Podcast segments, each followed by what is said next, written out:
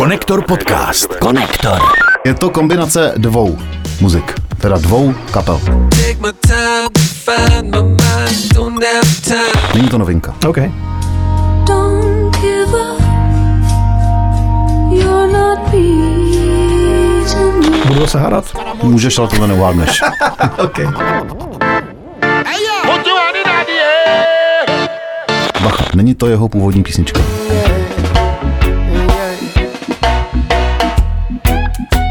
Možná na tom budeš stejně jako já.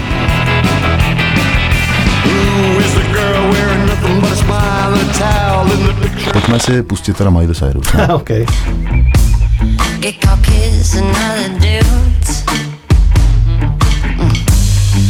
Konektor. Začíná konektor s číslem 147 a je to výjimečný konektor z mnoha důvodů. Eh, Jsem tady úplně sám, není tady Ondřej Helebrant, není tady ani kapitán Lil Pine, eh, protože mají dovolenou.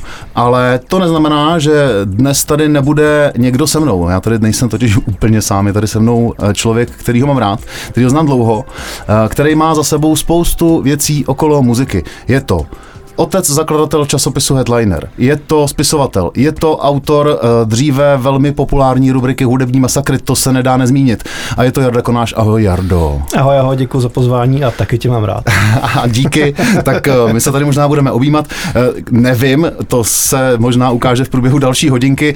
Tenhle konektor bude naplněný povídáním s Jardou o všem možným, co Jarda zná, má za sebou a tak dále, ale zároveň mám připraveno pár novinek, s kterými Jardu budu konfrontovat a tak se nad něma tak jako společně pozastavíme. E, možná by se stálo za to začít rovnou muzikou, aby jsme si pustili takhle jako písničku a pak se rozjeli k tomu, co, co nás čeká dalšího.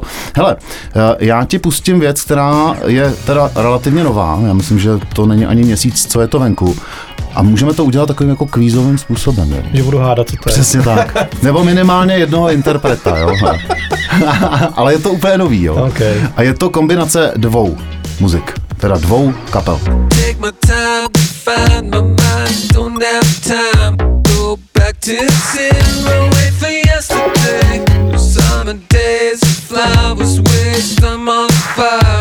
Welcome to your life, don't look the other way. Wheels of fortune run the course across the track. If only I could feel the warmth across my back. Didn't I treasure most? Didn't I wreck the most? Didn't I feel this close? Don't look the other way. Somewhere,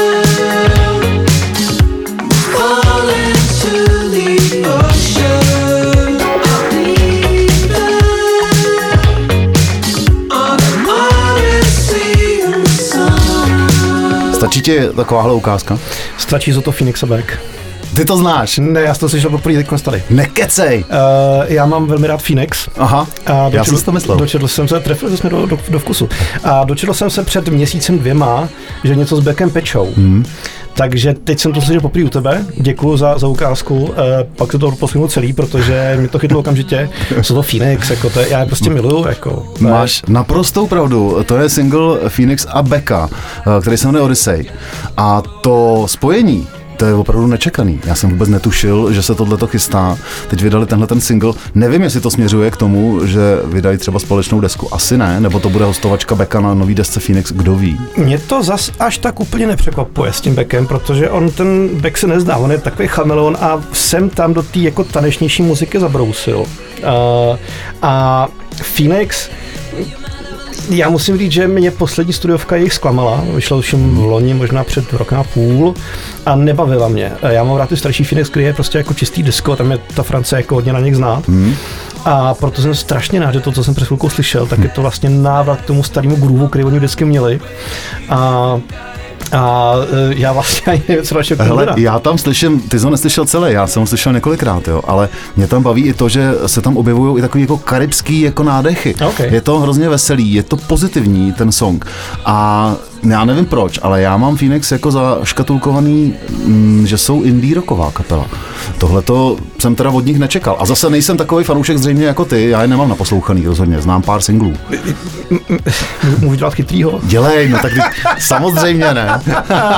Jsi Ale, kolektoru. eh, já se právě tomuhle žánru věnu dlouhodobě, tomu jako, jako uh-huh. disku nebo disco roku. Uh-huh. To francouzi mají už jako v tradici 50 let. Ve Francii už jako byly kytarové kapely, které hrály, který hráli opravdu jako echt disco, plný groovu a byl to ten uh-huh. funk v tom trošku. Už v 70. letech měli třeba Martin Circus je prostě eh, je jako kapela, která hrála v té disco. Takhle Eh, daleko, jo. Posluchači budou znát asi Bažanty, eh, ty, ty herce a zároveň kapelu, který hrál v těch komediích francouzských. Jasně. Tak ty taky občas měli takové jako kytarový, kytarový disco písničky v té době. Ta skupina, co hrála, jako ta komediální Ano, skupina, co ano, hrála Bažanti do boje, nebo jak se to jmenovalo? Se jmenují, přesně Charlotte, tak. jasně. No, no, tak ty hráli už v těch 70. podobnou muziku a vlastně v té Francii, v té Francii se tohle to jako, ten disco rock, když tak jako nazvu, Aha. opravdu vyvíjí přirozeně 50 let, jenomže je to vyloženě jenom francouzská záležitost. Tohle to se nehraje nikde jinde, nebo nehrálo nikde jinde. A tím pádem je to podobně jako Italo disco. Zase zase dojíme někam jinam. To jsem se trefil neuvěřitelným způsobem. To Teda. super, jako první pas okamžitě. Eh, Je to, je to vlastně daný tím, že když ty řekneš v Česku jako Italo disco, tak si mi představí nějaký druh a tyhle ty věci, což není pravda. To je třeba Giorgio Moroder a, a další muzikanti, kteří hráli, který hráli uh, důstojnější disco. Akorát k nám přes tu železnou se to nedostalo. Takže my neznáme tu historii toho vývoje. Uh, to, pla- to ne, nechci říkat jako, že Češ něco nezná, to vztahuje na sebe. Kdybych, kdybych se v tom jako ne, neštrachal, tak to taky neznám. Ale, ale je to tím, že vlastně uh, my neznáme třeba pojem francouzský disco nebo francouzský disco rock, protože pro nás je to neznámý žánr, který sice v Francii je etablovaný, ale k nám se neměl dostat. A proto, když se objevili Phoenix, tak to všichni označili jako indie rock, protože to bylo najednou pojmenování, který si všichni jako za, něco to, za to dosadějí. Jasně, Jo. jasně, jasně. Takže, takže tenhle, ty, tenhle ty žánrový, možná jako zavádějící označení fungují dobře, jako aspoň nějaká z, jako hrubá navigace pro posluchače, kteří to neznali. Jakýsi vodítko jako k tomu, Ano, dobře, fajn, ano, jasně, ano. tak to jsem já teda. A, a když, když jsme jako v regionu, který, ke kterému se prostě přes tu žel- železnou oponu, který ten žánr nedostal, tak nemůžeš najednou tomu člověku říct, že to je prostě jako, jako fringe disco. Protože ten člověk jako neví, co je fringe disco, protože neví, že v roce 75 jako vznikly nějaký francouzský disco projekty, z kterých potom třeba těžili Daft Punk, nezná ten pojem. A když to řekneš, tak, tak, tak, tak tápe ještě víc možná než předtím. Proto je jednodušší použít prostě indie rock a ono to vlastně jako platí, protože indie rock je strašně široký pojmenování pro cokoliv, co není přímo čarý big beat, není to vlastně klasický rock, tak to nazveš indie rockem a vlastně máš pravdu. Co?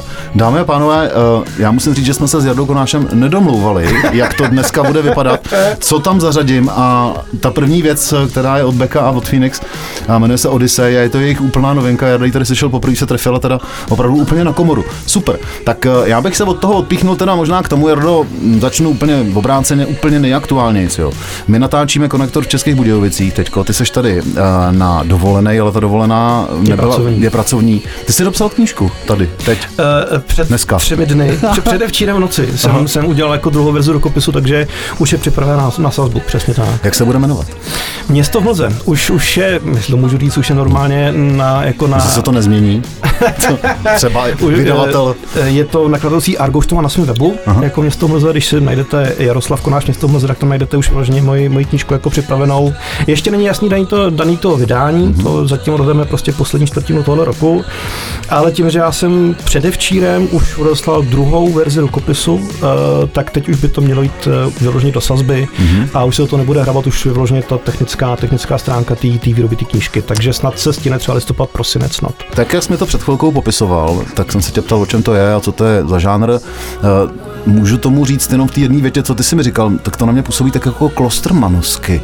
Jako kloster, klostermanský ho- horor. Eh, Jsi říkal, je to z pošumavý, z pohraničí, eh, temný, hororový, je to tak? Je to ze Sudetné z Pošumaví, je to spíš Aha, jako, promiň. je to spíš jako, Sever. je to, je to spíš sever. Tak to není Klosterman. Ale no, Klosterman měl hodně takovou to jako panenskou přírodu, takový, takový to objevování těmi Čechy nebo Čechoslováky nebo těm, těmi eh, rakousko-uheráky. Ale ta mlha Eh, tam byla. Tu, tu, to je pravda, to tam byla.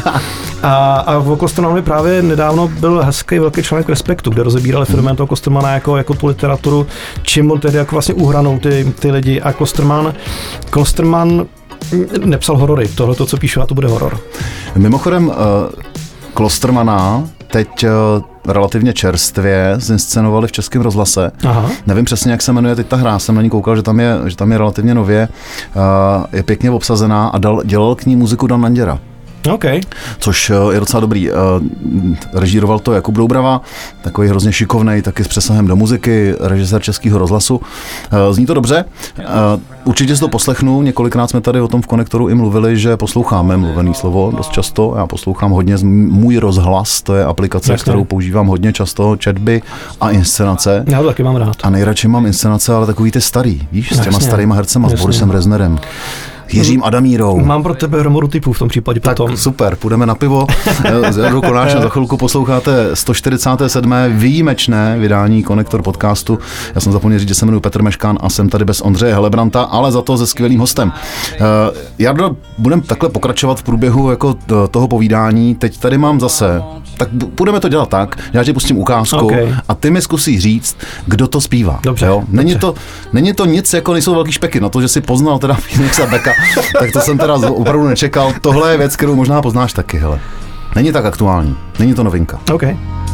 Don't give up. You're not beaten yet. Don't give up. I know you can make it good.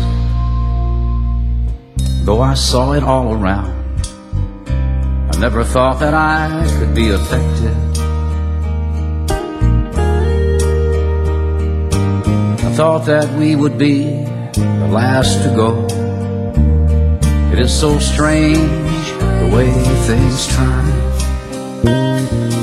Drove the night toward my home, the place that I was born. Je to jeden z nej... Už jsme tady řešili taky jednou v konektor podcastu s Ondřejem, že považujeme Don't Give Up za jeden z nejkrásnějších vůbec songů, uh, tuplem milostných a oplodňovacích a vůbec. Uh, Tohle to je verze nečekaná kombinace, schválně. Typneš si? Uh, já znám původní verzi, nebudu typovat, kdo, kdo, udělal ten cover. Je to do, do country. Je to countryový Bart, eh, který kamarádí snad se všema a se Snoop Doggem hulí.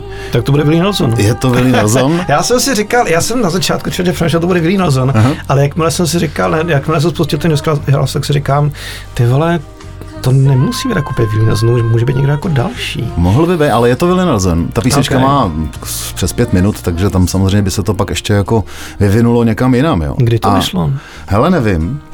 Uh, já jsem na to na- narazil úplně, jo, 92 tady píšu, takže Jo. v roce 92. To mě zbavilo, že jsem si- já mě Willie Nelson napadl a říkám si, má na to moc mladý hlas, to nebude. No, je to, je to 92. A ta zpěvačka, proto jsem to jsem vybral, měla dneska pohřeb. Jo, takže si to Connor. Je to tak. Jasně, je to jasně, tak. Natáčíme v úterý. Uh, Šinetou Conner umřela, my jsme to tady řešili už minulý týden, tak dneska měla pohřeb. Tohle to je kombinace, která mě teda baví extrémním způsobem. Jo. To je prostě nečekaná věc. A mám pocit, že ta Šinetou Conner, my jsme to tady řešili minule, je, byla víc než taková jako obyčejná zpěvačka. Ona byla výjimečná umělkyně. A všichni za to považovali a je vidět, jak eh, to, tahle ta zpráva, že umřela, ona umřela předčasně, asi v 7 nebo 650 letech, tak uh, zasáhla vlastně všechny možný muzikanty napříč celým světem. Jo. Vyjadřoval se k tomu Michael Stipe. Mm, Všichni dávali společné fotky, různé historky o tom, jak Sinead O'Connor zpívala na koncertě Boba Dylana a vyfákla ho a, a tak dále. Eh, Byla to výjimečná osobnost. No. Nevíš, Eh, nevíš náhodou, eh, co bylo příčinou té smrti? To se ne- nezveřejnilo, ale já si tady troufnu přisadit možná trošku jako nepopulární názor.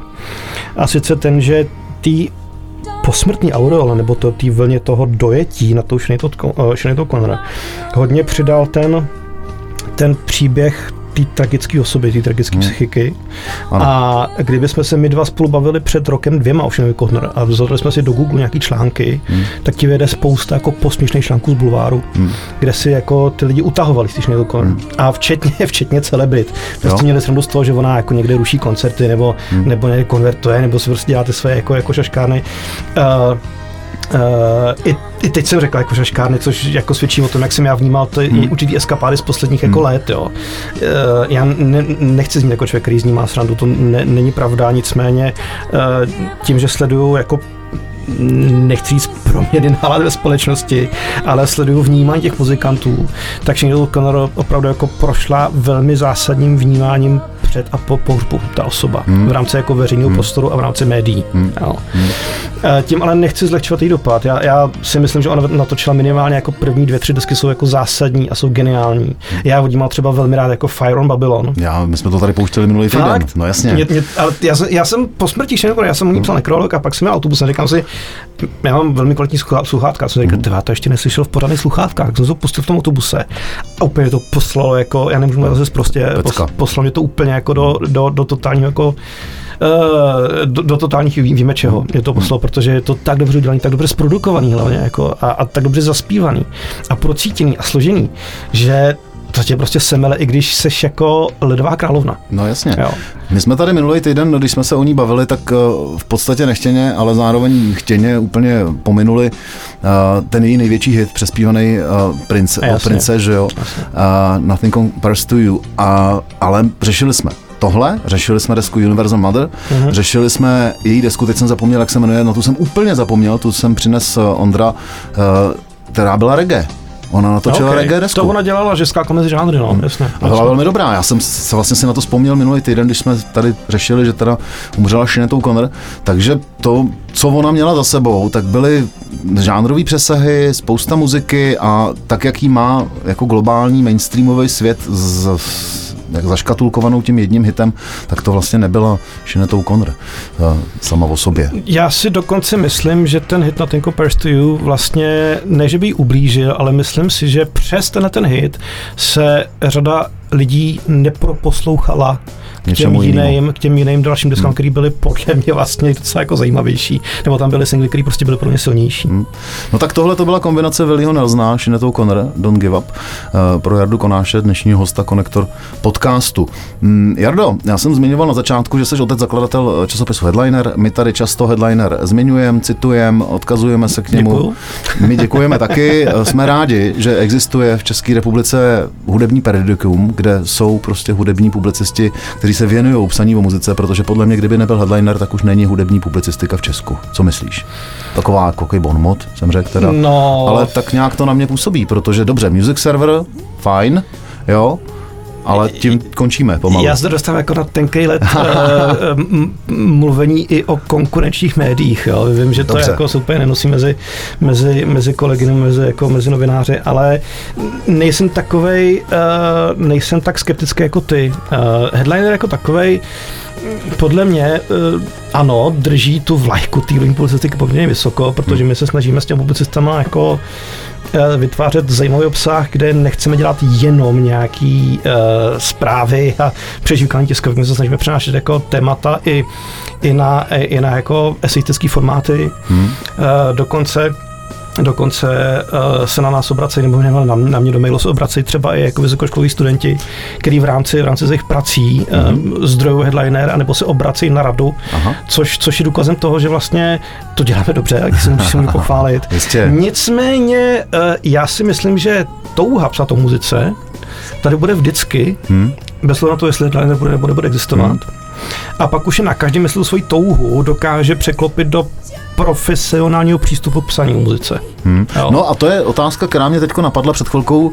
Eh, Kde se dneska etablují noví redaktoři, kteří píšou do headlineru? A vím, že jsou tam mladí, že tam nejseš jenom ty, Honza Vedral, Denis Tejskal, který je teda vydavatel a, a zakladatel a, a ten, který vlastně zatím stojí, že jo, který dělá ten biznis a mm-hmm. jde mu to. Odkud přichází, nebo víš vůbec, jako, jak se etablují teď noví redaktoři do, do headlineru? Pokud můžu mluvit z vlastní zkušenosti, tak lidi, kteří uh, do headlineru nastoupili v poslední době nebo v posledních letech, uh, nebo v průběhu té existence časopisu, tak z velké části to byli nadšenci do muziky, kterými jsme potkali na koncertech, nebo třeba podporuje headliner. Mm-hmm. Máme vyloženě jako v řadách lidí, kteří se potkali díky, díky jejich podpoře headlineru. Mm-hmm. Uh, uh, A občas na Facebooku zaregistruju, že někdo napíše do skupiny diskuzní headlinerů, jedu někam do Polska na koncert Jo. něčeho a Jo, Honza jo. Vedral mu tam napíše, tak nám na tom napiš. Je to tak. Takže to je ten model. Jo? A to chci právě doříct, tam hraje velkou roli ten Honza Vedral, který jako novinář je prostě super zkušený a dokáže dát obrovský rady těm začátečníkům i pokročilým. Mm-hmm. Pokročilý, když už umí psát ty jako technicky texty, aby tomu dali parametry, tak by to byl jako novinářský výstup, tak Honza Vedral je potom umí nasměrovat z hlediska obsahu.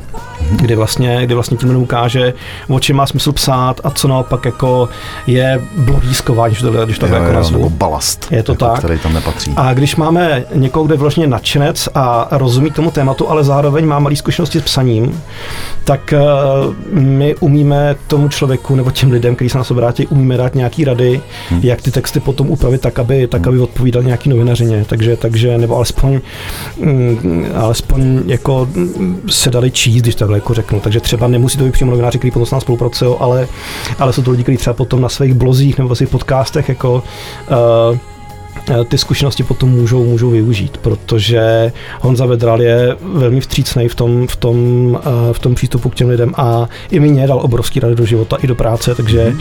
takže eh, tohle to je vlastně myšlenka Edleneru, která mě napadla, dokud to neřekl.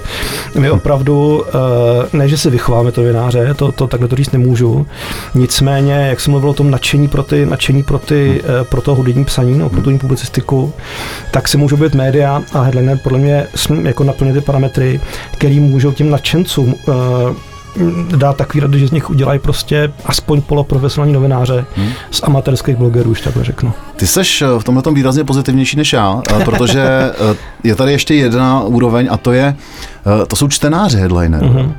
kterých teď eh, jsem koukal, Denis Tejskal psal, že je tam milionová návštěvnost. Třetí měsíc po sobě. Třetí měsíc po sobě, to je neuvěřitelný. To bych teda neřekl. To jako nevím, jestli to je unikátní a tak dále, to, to těžko říct, ale to nevadí. Pořád je to jako veliký množství, i kdyby to byla desetina, tak je to podle mě hodně velký množství. Což teda je, ta, ta pozitivní zpráva je, že tady jsou lidi, eh, kteří ještě chtějí číst o muzice, ale moje skepse jako plyne z toho, že já mám pocit, že za posledních x let eh, právě ten zájem o to dozvídat se o muzice tím, že si o ní čteš, klesá. A je to vidět třeba i v Anglii. Eh, Zanikají hudební časopisy, i když teď teda NME se zase vrací, teda v digitální verzi, ale víceméně ty, ty tištěný média jsou pryč. Eh, V kultuře nebo v kulturních rubrikách se to jakoby objevuje, že jo, nějakým způsobem, ale Uh, mám, nevím proč, teda možná by se to dalo jako vymyslet, jako proč to tak je, nebo proč to tak na mě působí, ale u Headlineru to tak není. Headliner dokazuje, že jsou tady pořád, nebo že je tady pořád velká skupina lidí, kteří o muzice chtějí číst. Hmm. A chtějí teda jí poslouchat, hmm. to je jasný, ale chtějí si přečíst nějaký věci. Hmm. Nebo teda slyšet povídání. Jo? V našem případě tady konektor podcastu. Já ti Riko, řeknu můj názor, který nevychází z nějakých dat a možná by se mu třeba ani kolegové v Headlineru nesouhlasili. Ale uh, my žijeme v době, uh, kdy se média a spíš konzumenti informací a kanály informací, které se k ním dostávají, se mění. Mm-hmm. A nejmladší generace už dneska konzumuje uh, informace z internetu, pro ně je YouTube eh, pr- primární mm, platforma, přes který konzumují videa, kde jsou přežvíkané zprávy třeba. Hmm. Je nenapadne, zapnout si večerní zprávy v 7. Oni si prostě projedou nějaký nějaký pětiminutový sestřih na, na YouTube kanálu třeba té televize. Aha. A eh, tohle je věc, kterou eh, nejde zastavit, ani si ji nebráním nějak, to je prostě jako přirozený jako vývoj med- mediálního trhu. Jenomže zároveň pořád tady jsou další, další dvě možná dokonce tři generace lidí, kteří už nejsou zvyklí konzumovat eh, ten přes ten média, ten, ten obsah a jsou pořád zvyklí číst. Mm-hmm. Ať už je to v tištěné podobě, nebo na tom tabletu chytrým telefonu, furt mají raději ty články. Já osobně, se přiznám, ještě nejsem úplně jako tak starý, ale já osobně si taky raději přečtu článek, než abych si pustil pětiminutový komentovaný video na YouTube. Takže, mm. takže podle mě eh, roli hraje i ta proměna médií, kde vlastně teď tady vzniká první generace uh, konzumentů uh, informací skrze streamovaný obsah, skrze takzvaný internet 2.0 mm. a to, co ty si popsal, je jev, který podle mě platí, ale zároveň v tuto chvíli ještě není tak kritický, protože je to třeba jedna ku dvěma dalším nebo třem generacím, který přijímají furt ten obsah po staru, češtou uh-huh. časáky. To se bude posouvat, jak, jak budeme stárnout a přijde nová generace, tak, tak zase bude to, hmm. ten, ta mediální jako proměna se posune prostě s věkem, to je jasný, nebo, nebo s dalšími dekádami. A za 50 let podle mě ta hudební žurnalistika bude vypadat úplně jinak, než, než, než dneska. A bude existovat za 50 let hudební, bude určitě 100% hudební žurnalistika? Bude 100% existovat, nicméně podle mě třeba bude mnohem víc youtuberů, podcasterů a budou podle mě z velké části hudební žurnalistiku dělat samotáři, kteří to dělají přes crowdfunding. Že hmm. nebudou pod nějakou redakci, ale prostě zrovna jako platformu. Tak jak to děláme my s Tak jak to děláte podcastem. vy, přesně tak. Přesně hmm. tak. Tak vlastně, vlastně to, co děláte vy, podle mě je, vy jste takový jako průkopníci na českém trhu, když takhle jako nazvu, nebo patříte mezi průkopníky na českém trhu, ale za 50 let podle mě uh, se podobných jako bloků samotářů objeví na tom, na tom trhu, nebo na tom trhu, na té scéně hudební novináře jako, jako mnohem víc. Hm? Uh, Já ještě tady doplním jednu věc, kterou nechci snižovat jako, jako vaše zásluhy, ne, vím, co máš za sebou, tím, tím to nemyslím, ale jde o to, že uh, když někdo byl nadšenec do muziky a chtěl psát o muzice, tak mu před deseti lety nezbývalo, než si založil blog, nic jiného nemohl dělat. hm? Dneska si může dělat podcast, může točit videa, může mít ten blog, může mít platformu crowdfundingovou, může přes Patreon a tak dále a tak dále. Eh, Může se zaregistrovat do, do příjmu tiskovek, může, může jít na tiskovky, může dostat Může napsat. Honzovi Vedralovi. může napsat, může napsat Honzovi Jedralovi. A vlastně ty začátečníci který jsou stejní nadšenci, jako, jsme byli, jako jsme byli my, když nám bylo 20, tak ty mají dneska úplně možnosti. Těm prostě stačí koupit si někde přes e-shop mikrofon za aspoň jako, některý jako lepší. Aspoň ne, ne, ne, mikrofon na Skype. Jasně. a můžou začít, jo. A, a teď už jenom na nich, eh, jak to potom ten konzument toho, toho obsahu přijme. Nicméně už se dostává na tu platformu, ten tvůrce, která je minimálně té první nejmladší generace, už je populární a stává se primární platformou pro konzumaci informací. Hm? Říká Jarda Konáš uh, o tom, jak je na tom a jak na tom třeba bude hudební publicistika o budoucnu. Blížíme se pomalu ke konci tohohle vydání uh, Konektor podcastu, který posloucháte na všech platformách a taky na Color Music rádiu. Každý pátek mezi 14. a 15. Mým milým hostem je Jarda Konáš, hudební publicista. Tě- teď tady mám takovou možná mm, se, takový segment, jo. Začnu obšírně. Ujíždíš si na sledování YouTube? Ne. Dobře. To byla, to byla rychlá odpověď. Jasně. Hele, my Já to nevím, co tím myslíš, Já, jako. počkej, já ti to vysvětlím. My tady máme samozřejmě takovou, jako, takový proces prostě přípravy. Jsme si taky za ty skoro tři roky nebo tři roky, co děláme konektor, už to ustálili. Eh, Někde zdrojujeme, někdy prostě samozřejmě nevíš, jako co každý týden prostě Jasně. do toho konektoru dát. Eh, Bojujeme tady s tím, že eh, ti ten YouTube nabízí v podstatě podobné věci, které tam tak jako si pouštíš, nebo který tam zadáš, že hledáš a Jo, pak ti ty to... algoritmy prostě o tom. A ty algoritmy podobným způsobem pracují i streamovací platformy, ale zároveň máme různý, každý z nás, jako samozřejmě procesy toho, jak hledáme eh, jak hledáme ty témata a ty, ty novinky, eh, tak aby to nebylo samozřejmě pořád dokola o country, nebo pořád dokola o reggae, nebo pořád dokola o Miley Cyrus, eh, když to přeženu. Ale já si teda občas na tom ujedu, jo. A mířím k tomu, že si ujedu na věcech, které nejsou samozřejmě standardní, jako klipy, jasně. Uh, No, každá kapela dneska, když vydá desku, tak ji vlastně jako dřív nebo později, ale většinou hned vydá celou na, na YouTube, jo, aby se dala Jasně. poslechnout. Taky YouTube jede teď YouTube Music, že jo, což je vlastně taky streamovací platforma, která funguje i jako audio. Uh, já si to teda neplatím, ale to je jedno, je to placená varianta. A pak teda jdu potom, co jsou takové jako raritní záležitosti a dost často uh, dělají kapely i to, že dělají speciální sessions. Živý sessions nebo akustický Jo, jasně, sessions. jasně. A na tom si ujíždím teda nejvíc. OK. Jo? A jedna z těch jako nejhezčích nebo nejpovedenějších a nejtradičnějších nebo nejzavedenějších, eh, tak je, a dost často tady taky o tom mluvíme, tak je Tiny Desk. Znáš to? Tu, Jo, to jsou někdo obchůdku vždycky, nebo nějakým to je koutě. knihovna, kamaráde. Knihovna, ne obchůdek, To okay. je normálně, to je normálně recepce, nevím jaký, nějaký Jasně. knihovny, pořád jedna recepce nějaký knihovny, kam za tu recepci Aha. prostě postaví vždycky nějakou kapelu a špičkově ji nazvučí, dělá to NPR, což je americká verze veřejnoprávní české televize, nebo českého rozhlasu české televize, National Public Radio, myslím, že takhle to je. A je to strašně dobře udělaný, strašně pěkně natočený a hlavně strašně pěkně nabraný. Jo. Uh, jsou tam skvělý mikrofony vždy, a vždycky jsou to special, jako special sessions. Že samozřejmě, teď jsem viděl, že tam byli Cypress Hill, jo, mm-hmm. nečekaně. Mm-hmm. Cypress Hill, tam samozřejmě jako byli tam repeři, ale oni tam měli dechovou sekci. Nebo můj oblíbený uh, Tiny Desk je třeba ze Sheryl Crow, Jasně. který je hudebně parádní, má tam celou kapelu, ale ta kapela hraje na akustický nástroje. Takže tam všichni mají, že je tam akustická basa prostě, nebo to mají tak jako propojený, je to malinký prostůrek v té recepci, je tam i nějaký publikum, dost často, který nikdy nebo málo kdy je Jo. vidět, je tam, já nevím, stovka někde prostě tam jsou, jako samozřejmě pro ty hrajou, ale baví mě to, hrozně mě to baví. A v tom je podle mě to jako kouzlo toho Jo, YouTube, že jo. tam dají dohledat takovýhle věci. Tohle vysvětluje hodně ten můj přístup k YouTube, já to mám opačně, já pro mě primární platforma je Spotify, Hmm.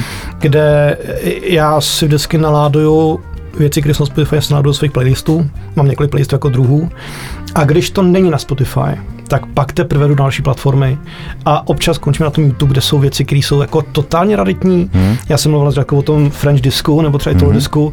To prostě na Spotify spoustu interpretů, interpretů není, No jasně. ale nějaký 60 letý fanoušci Jasně. nahráli z kazety, kde No prostě jasně. záznam a nahrali to na to YouTube. No jasně, Jo.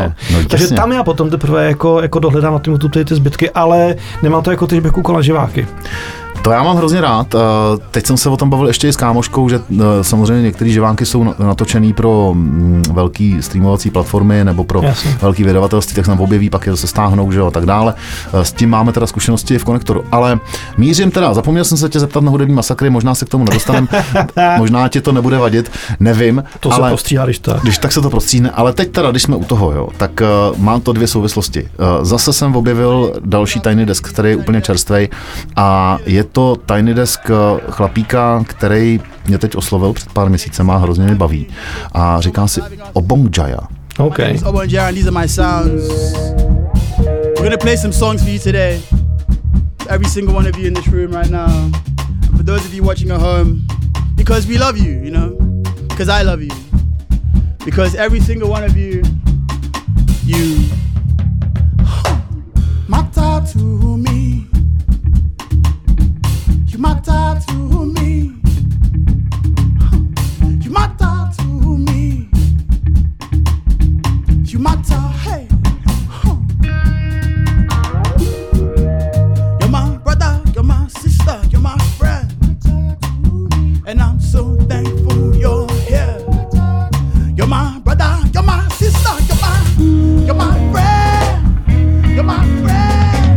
My už jsme tady tohodle původně nigerijského umělce, teď eh, je to samozřejmě Londýňan, který se jmenuje Steven Amo.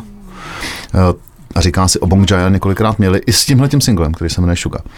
Uh, ono to zní teda samozřejmě v češtině eh, trošku lascivně, že jo, co zpívá, ale Chci se tě zeptat To na jednu věc. to by tě nenapadlo. No ono, kdybys to slyšel chvilku, to se to Jasně, opakuje, je to hodně jasně, repetitivní jasně. teda. Je to hrozně pěkný, jo. Ale směřuju k žánru, uh, otázku na tebe. Uh, mě to poslední dobou docela chytá. A to jsou vlivy afrických rytmů a africké muziky Hmm. obecně na eh, velkou, jako velký hudební nebo velký prostě uh, světový pop, dejme tomu. Tohle to je vyloženě původní věc, ale jsou tam přesahy Damona Albarna, který prostě udělal Jasně. desku s Afričanama. Eh, Je tam toho spousta. Mám pocit, že se toho teď dostává do toho anglosaského světa nebo do toho anglosaského showbiznesu hudebního čím dál tím víc. A líbí se mi to, mně se to líbí, čím dál tím víc. Mě to rozhejbe. A to nejsem Afričan, ani Černoch. Já ti budu oponovat eh, v tom, že ty jsi to objevil teď, ale podle mě to není nic nového, protože... Takhle, já jsem to neobjevil teď, ale až teď mě to začíná nějakým začíná- způsobem jo, ještě jo. víc vtahovat. jo.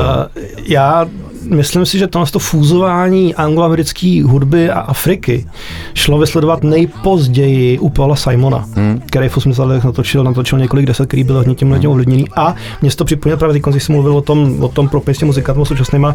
Já jsem byl před pěti, šesti, možná sedmi lety dokonce na koncertě Paula Simona v aréně. Hmm. Byl to jeden z nejlepších, nejlepší koncertů, jak jsem v životě slyšel. A on měl s sebou nějaký africký kytaristu, asi nespomenu ani za jak se jmenoval. A ten měl třeba jako 6-7 minutový, jako ne solo, on měl jako svůj vlastní set, jakoby. Místo akustického setu prostě koncertu prostě přišel ten, ten kytarista a říkal, tak tohle jsou rytmy, které u nás prostě v naší zemi máme 300 let. A teď rozjel No. no. 6-7 minutový rytmy na kytaru a, a jako, jako válel. A já jsem seděl na té tribuně, říkám, ty krávo. No. A úplně mě uzemnil. Takže přesně to, co popsal, no. jsem já zažil na tom koncertě Paula Simona.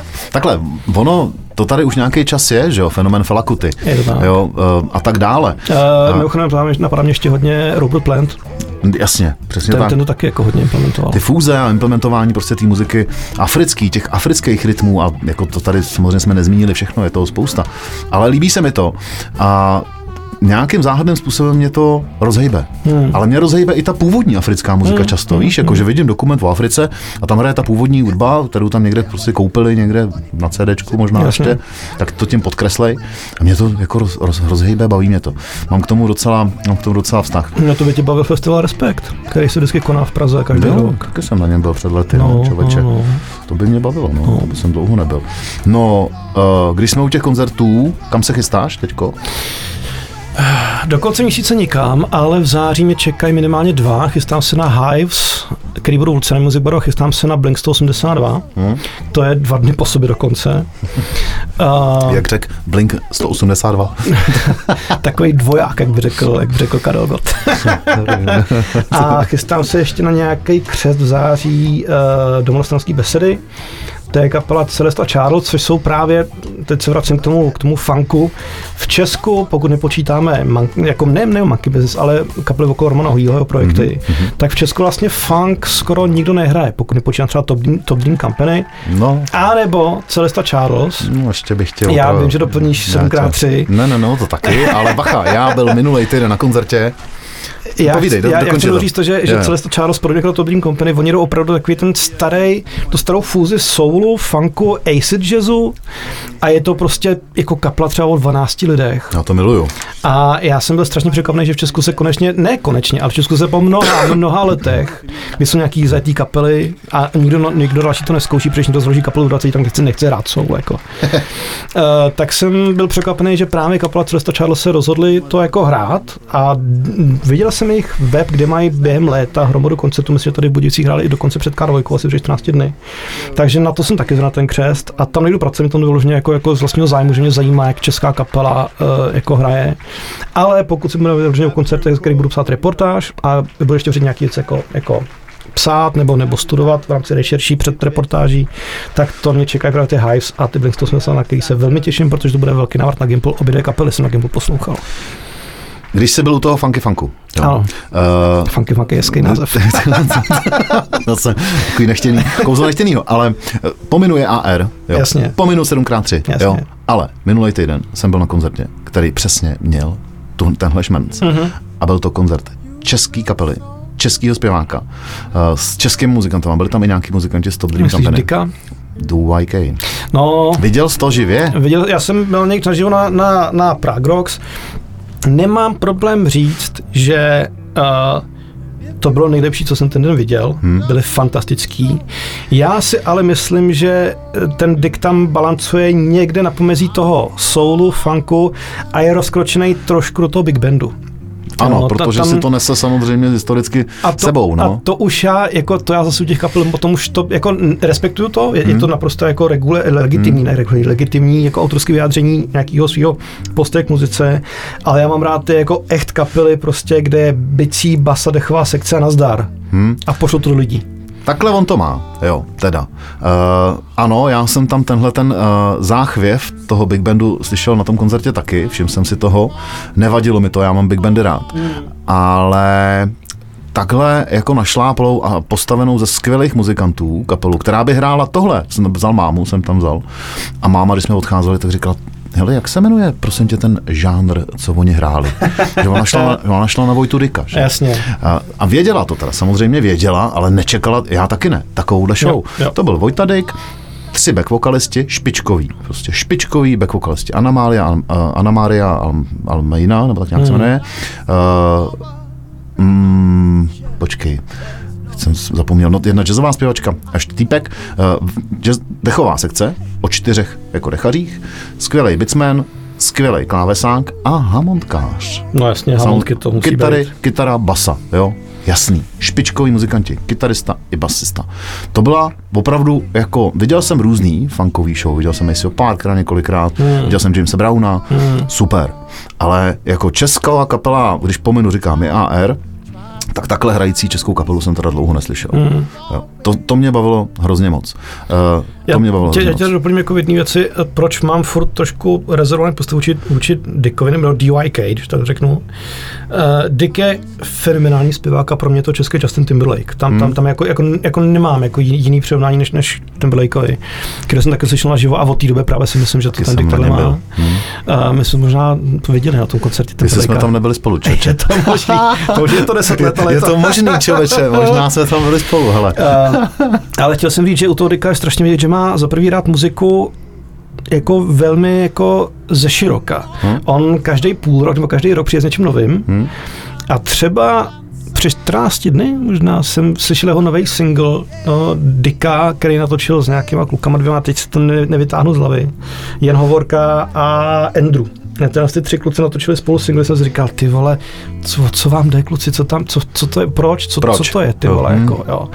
A já jsem byl namlasený z toho Dicka, nebo z DYK, a z těch Prag říkal jsem si, tohle to, jestli ten kluk vydrží prostě na 10 let, tak to bude kapela jako hovado prostě na té scéně. A víš, kolik stojí ta kapela, když si ji pozveš? Uh, můž, můžeš to říct? Nemůžeš to říct? Ty to můžeš říct. Já to nevím. No, já, ale, ale my, my jako, No, já si tro- myslím, že- si odhadnout, jako, jako No že, zkus. ne, ne, ne, nebudu to říkat do, do, do eteru, ale, ale jako myslím si, že to, bude, že to bude, že to budou No, asi záleží na akci, ale minimálně jako vyšší desítky tisíc jako nižší hranice odhadu. No, já, můj odhad je jako dvě kila, klidně. Dvě kila, jo. Mm, Mm. Já, by- já bych odhadal třeba 80, jako. Mm. no. To, to je prostě, ale to je velká produkce, jo. To, Já je, to, je, vím, to je já veliká vím, kapela, to je záro- 10 lidí na pódiu, pak 10 si- lidí zatím. Za, zároveň si myslím, že prostě eh, ty DYK, kde hráli, jak jsem na nich byl? No to byl de facto jejich samostatný koncert. Oni no, hráli v Písku v letním kině v rámci Mirotického festivalu eh, Hudba a loutky. Jo. Uh, a, já a byl si- to ale velký koncert, který vyžadoval dlouhý, velký Jasně. promo a byly drahý lístky. Jasně. Jo. Lístky v předprodeji stály 700 Jo. a na místě stály 1300. Jo, jo. Teď se do toho trošku míchá můj, můj naivismus, nebo jako nějaká dobrosrdečnost nebo dobroserství. Já, já, si myslím, že kapela, která nemám problém s nějakou kapela řekne o 200 o 200 tisíc jako za koncert. Prostě jsou, jsou skvělí, zabaví lidi, mají to mít. Ale Musí se zaplatit náklady. zároveň, když ta kapela je ochotná jet na nějaký loutkářský slavnosti do písku, tak uh, chápu, že, že u nich hraje i roli to, že se chtějí představit lidem. Ano. Jo. A tam můžou Ano. potom slevit. Mhm. Jo. Mhm. Mhm. Takže, takže věřím, věřím tvýmu odhadu, dává mi smysl, na webce si k řeknu třeba víc, ale zároveň si myslím, že na akcích tohle typu, kde, kde zajedu do nějakého menšího města, sorry, omlouvám se písku, ale, ale na poměry jako české scény prostě je to malá scéna, eh, nebo, nebo malý festival, který nebyl známý mimo No hele, jako ten, region. oni, oni hráli v rámci toho festivalu, ale byl to samostatný koncert. Jo, Jasně. měl samostatný velký promo, měli Jasně. billboardy, protože to prostě bylo Jo, drahý jo, a vyžadovalo jo, jo, to prostě jo, jo, jako... OK, tak v tom případě jako beru, beru zpátky, co jsem řekl, ale na tom jako tam filozofii vůči nějakého jako sledění scény kvůli dosahu k, k lidem eh, to nic nemění, protože to nás zase vrací k tomu, že eh, v Česku, když chceš dělat jako když chceš se živit muzikou, tak si musíš i budovat publikum objížděním eh, všech možných prdelí s Je to odpuštěním. tak, jo. je to tak a dlouho. A dlouho objíždět. myslím si, že Dick jeho kapela, nemůžu mluvit za ně, ale muzikanti tohle formátu, projekty tohle formátu, když tohle to pochopí, a to jsou si bez pochyby vědomi, tak, eh, tak si myslím, že klidně jako slevěj z té nastřelené částky, Hmm. jenom protože přijedou někam představit se 15 lidem někam na Frýdecko no, místecko třeba. on jako, tam jo. člověče, a to si se trefil, říkal, že pojedou na podzim klubový turné s tímhle projektem. No, tak, no, tak to Jo. kvůli to ne, ne, nedáš dohromady za takovou částku za To nedáš, jako, no. to nedáš, No, jasně. to nedáš. No. No. To, musí, to budeme sobě okleštěný, možná tam nebudou všichni, že jo, No. nebude tam tolik dechů, nebude tam tolik back vokalistů. A to, to možná Marta lepší. Kloučková, to je, to je ta back vokalistka, co tam taky Hmm. zpívá, to je jazzová zpěvačka, která zpívala, myslím, že ve sketách, jako v tomhle No, vokálním no, no, skety jsou vůbec jako zajímavý projekt, že tam se schází, tam Ale- se schází muzikanti, kteří zase jako hrajou jinde, že jo. A, Ale když teda to ještě jako schrnu celý, tak kromě toho, že to bylo hudebně skvělý, bylo to špičkově nazvučený, eh, byli tam parádní muzikanti, všichni hráli skvěle, tak to byla prostě dobrá show. Hmm. Uh, fakt dobrá show. Prostě se zapojením všech jako účastníků na tom pódiu. Jo. Prostě Dick běhnul do, do publika, odspíval prostě půl písničky mezi lidma, kdy tam lítal v tom letním kině. Uh, seběhli prostě z prakťáků za ním back vokalisti a zpívali s ním. a Uh, tohle je důvod, proč ho předám tomu Justin Timberlakeovi. hm? On je prostě profesionál, Timberlake, Mhm. hmm. ne, Dick. Timberlake je profesionál, který ti za ty, své, za ty tvoje peníze ti dá do poslední koruny absolutní show, No jasně. kdy nemá problém prostě být metr od, od diváků v zadní řadě. Mhm. Má to vymyšlené, by to udělal, udělá to. A tohle vidíš na tom Dickovi. Vlastně, vlastně toho práce s publikem je tomu hodně podobná. Jo, jo. Já jsem si na to dával schválně pozor na těch Prague Rocks, protože to je jiný, než ty si viděl v tom letním kině. To byl prostě festival, kam lidi nepřišli na Dicka. Hmm. Ty lístky, ty, oni přišli na Maroon 5 a Gwen Stefani. Mhm. Dick tam prostě byl jako, pardon za ten výraz, rozkuřovač. Předskokan rozkuřovač. Dobře, dobře. Říká Jarda Konář. Uh, a to je ale strašně jako nevděčná role pro toho muzikanta, Hmm. i pro tu kapelu a pro, to, pro tu tvář té kapely. A on to s ním popasoval a jako naprosto parádně, jako, jako Hmm. byl kouzelný, byl charismatický, byl ozbrojující. Hmm. A to chování muzikanta mezi písničkama je podle mě nedílná součást toho, když chceš být profesionál na, na celý život, tak musíš s tím publikem komunikovat nejenom skrze muziku, ale musíš s tím publikem mít navazaný vztah celou dobu od toho koncertu. Jak nastoupíš na pódium a dokud z ní neslezeš, Ale nemluvíš tady o průpovídkách mezi písničkama, jenom. nejenom, Protože, protože třeba na tom koncertě DYK, nebo DYK, co jsem viděl, tak on, když jsem si to pak zpětně uvědomil, tak zase jako tolik nemluvil. On mluvil na začátku hodně vtipně, hodně pěkně, hodně milé, byl empatický, pak Jasně. mluvil ještě možná jednou, dvakrát a na konci. Jo. Hm, Že by mluvil, a měl krásně se mu propojovaly i ty písničky, bylo to Jasně. fakt vymyšlený. Když Jasně. se mě pak ptali kluci uh, z z kapely, jak se mi to líbilo, tak jsem říkal, hele, za mě to byla jako naprosto skvěle odvo- odvedená hudební show se vším všudy. Tak jak říkáš, Justin Jo. Timberlake. Jo. A víš, na co všichni čekali na konci? On tam zůstal pak sám a sám s krabičkou odehrál tohle. Panna Maria dopřála by ze své milosti a naplnila studnu radosti. Studánko rozmilá, kež by si nám ten strom zalila a pak se z tebe naše duše napila.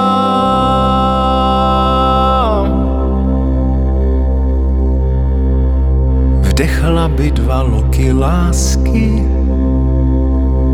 a tu boží víru, že všichni lidé na světě mohou žít i v míru. Vdechla by dva loky lásky a tu boží víru, že všichni lidé na Víš, co to je? nevím. Ty to nevíš? Ne. No to je šumavský očenáš. To je šumavský očenáš, který teď jsem se podíval. To Mám- vydal ale dva, tři roky zpátky, ne? to vydal rok zpátky. Rok zpátky, ne dva, tři roky zpátky. Pod Tak- vydavatelstvím. Jo, jo, jo. Jako jedinou věc. Nikde to není na desce, podle mě žádnou desku s tím nevydal. Hmm. Nevím. Nebo možná to je na DYK, nebo DYK, říkám blbě. Ale ono to má jako 3 miliony 100 tisíc klidnutí Hmm. na YouTube. Hmm. Jo. No, Proto to hraje na koncertech. Zahrál to sám, odspíval to sám, všichni tam na to čekali. Myslím si, že jsem to viděl ho hrát eh, na předávání cen Anděl. Mhm. To hrál. Je to krásná písnička, kterou si sám složil.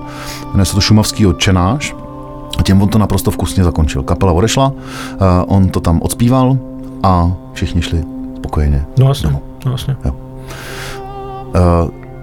poslední věc, teď jsme se bavili o Vojtovi Dykovi mm, a já to jenom líznu. Ve finále skoro bych se tě možná na to ani nezeptal, ale protože jsem to na začátku slíbil, tak se tě na to zeptám. Eh, Ptají se tě lidi stejně jako já se tě teď ptám eh, na hudební masakry? Pořád ještě? Furt, furt, to, to, to se nezbavím. Jako, já v, jako, jako vtip říkám, že větu, co jsi dokázal ty, eh, otázku, co jsi dokázal ty, budou lidi škrábat na náhrobek. Jako, jo, To ti, pak přiš, to ti přišlo, i tenkrát. A to mi furt, tak no ne, teď už ne, jako já už mám jako spokoj, ale, ale tom, tehdy se tomu nedalo vyhnout. Hmm. To je, ale to je jako, jako širší problém, to nás vrací k, k začátku a tématu publicistiky. Hmm? Uh, hudební masakry byly v tomto směru konfliktní, protože říkali, byli silně kritický. Hmm, ano, no, jasně. ale to platí obecně, když někdo vydá recenzi špatnou na slzu, nebo na Michala Levida, nebo na, na kabáty, tak nemusí to být masakry, ale ty reakce budou chodit úplně stejný. Hmm. Jo, prostě eh, v Česku je takový, nebo já ne, nechci říkat jako v Česku, že tady to je jako horší než jinde, ale uh, myslím si, že mm, nemám to, nemám to potvrzení odinut, ale tady velká část publika, hlavně fanoušků, kritiku bere jako osobní útok. Hmm. Já jako jediný novinář, vlastně mě je úplně jedno, kdo to natočil, kdo to naspíval, kdo to, na, kdo to jako zrežíroval ten klip. Je mi jedno, jestli ten člověk je, je slávista nebo Spartan, nebo jestli volí Babiš nebo Pavla, ten fakt, fakt mi to ukradí. Mě zajímá jenom čistě ten produkt v podobě desky nebo singlu, který já hodnotím jako nechci se zavřeným očima, vím, vím, vím, vím, to dělá, ale nějaký osobní antipatie nemůže brát v potaz, protože No ale- bys nebyl profesionál. Jako- A zároveň, já ještě dořeknu, zároveň spousta lidí, kteří tu kritiku, na, na kterou nejsou zvyklí, s tím se potýkal i Rejžek, Jiří Černý, jako Hmm. všichni, kteří byli občas kriticky, Tak Švamberg i na noru. Jasně, Švamberg na noru, to tačit. Eh, tak eh, určitě prostě ty reakce byly tehdy taky stejný. Prostě jako lidi nejsou zvyklí, že jsou zvyklí na kritiku, ale berou prostě jako nějaký osobní postoj, nějakou zapšklost, závist, nerozumím tomu proč, ale debata o tom, že se nějaký dílo nepovedlo někomu, že znamená prostě slabší desku, se dá vést s někým, kdo tak jako já se dokáže jako odosobnit od toho vztahu, který s tím muzikantem. Jinak ti to prostě budou lidi psát furt, tyhle ty věci. Já jsem chtěl podotknout jednu věc, jo, že ona ta hudební publicistika a, a hudební kritika je z nějaký jako ne úplně malý části subjektivní záležitost. To je vždycky zvyklý, Jo. hele, kdyby si, já, já vždycky Jako říkám, muzika, že jo? Tak jak prostě, jak jsme se tady neschodli Je- na Miley Cyrus. Ano, je, hele, nejčastější argument, který jsem kdy slýchal, a platí to jak pro Massacre, pro Headliner, je ta recenze vůbec není objektivní. Haha. Já říkám, ty vole, kdyby si dělal žurnalistiku a řekl u zápočtu, že recenze je objektivní novinářský žánr, tak ti ten započet nedají. Hmm. Protože ty vyjadřuješ svůj názor hmm. hlediska novináře, z pohledu hmm. novináře, jako z pohledu člověka, který má něco naposlouchaný a nějak to, nějak to vidí, to, to, to, téma a v rámci toho, co má naposlouchaný, nebo jakou má zkušenost s tím žánrem, tak z toho vyvodí vlastní osobní postoj, který potom přetaví v recenzi. Hmm. Vždycky to subjektivní věc a Dovolávání se objektivity je podle mě nejčastější kliše v rámci reakce na, na, na hudební kritiku. Ale je to, to, je, to je prostě subjektivní věc, ty, ty mluví za sebe, jako, a proto, proto jsou tak slavní lidi, jako je, jako je, jako, jako byl Lindauer, jako Jiří Černý, nebo, nebo Rejžek, protože oni prostě mluvili za sebe. Hmm. Oni vydrželi svůj názor, svůj postoj a neříkali, že jejich postoj je pravda, nebyli bohorovní, prostě říkali, já to vidím takhle. A to je ta subjektivita té hudební kritiky. My jsme tady v rámci Konektor podcastu dospěli k jednomu závěru. Jo. My jsme sem občas eh, zařadili věci, které se nám jako hrubě nelíbily, nebo byly opravdu jako, eh, jak to říct, opravdu jako eh, masakry, Jasně, když, když jasně. to budu citovat. Nakonec jsme od toho trochu upustili. Když tady o něčem takovém mluvíme, tak to dost často nepustíme a ve výsledku to nezařadíme do našich pravidelných playlistů, do našich pravidelných playlistů, který děláme eh, na Spotify a na YouTube, protože nám i psali posluchači nebo říkali, že jim to tam vadí. Protože ten playlist kvůli tomu, že tam máme nějaký takovýhle hudební masakr, prostě nesedí dohromady.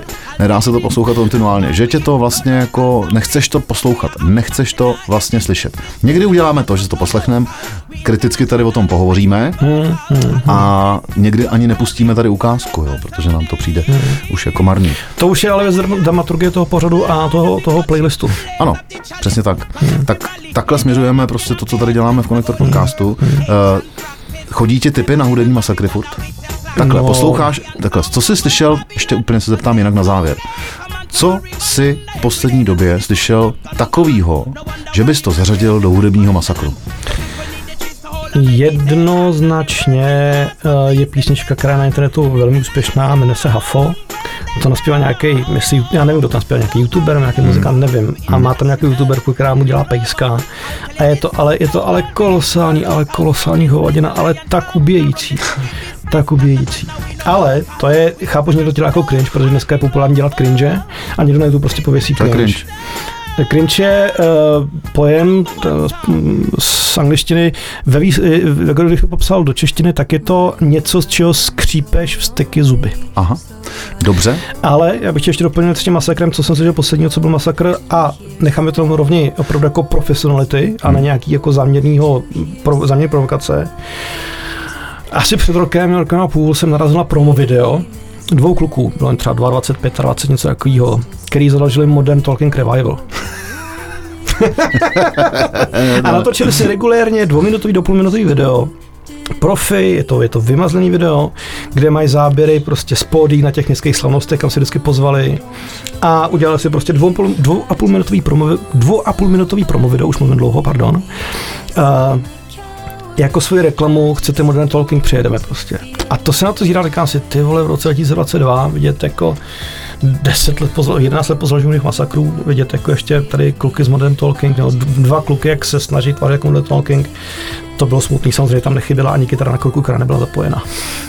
Já jsem vzpomínal, co bych ti na to řekl, co bych ti doporučil jako do hudebních masakrů já, tak minulý týden my tady máme naší velmi šikovnou eh, kolegyni Elišku, která nám dělá sociální sítě a minulý týden nám pouštěla song, který udělal nějaký takový provařený youtuber, který žije v Americe eh, z nějaký podstaty prostě věci a dělá youtubera a vydělává jako youtuber, který žije v Americe a jakoby je tam úspěšný, ale není tam úspěšný, ale natočil tam single, který se jmenuje Chleba. Okay. Je to rap. Okay. Chleba. Eh, O chlebu. Pí- zpívá se tam, nebo rapuje se tam chleba, chleba, do toho anglicky něco a to je teda velký hudební masakr. No. Já se na to mrknu. Tím bych uzavřel tady uh, Okay. 147. vydání Konektor podcastu, eh, tentokrát výjimečné s hostem, který byl skvělý. Eh, Jardo, možná se tady sejdeme znova třeba za rok, probereme zase další věci, protože já bych to s tebou dělal klidně pravidelně. A tím nechci zavrhovat kolegu Ondřeje Helebranta, tímto ho zdravím na dovolenou, čau, ať si užije. Takže díky Jardovi Konášovi za návštěvu, měj se hezky. A já muziku za pozvání, až mi na Vánoce vyjde knížka, tak si kupte. Ano, eh, šikovný chlapec. Eh, Já se jmenuji Petr Meškán a za týden se slyšíme zase. Tak ahoj. Čau, čau.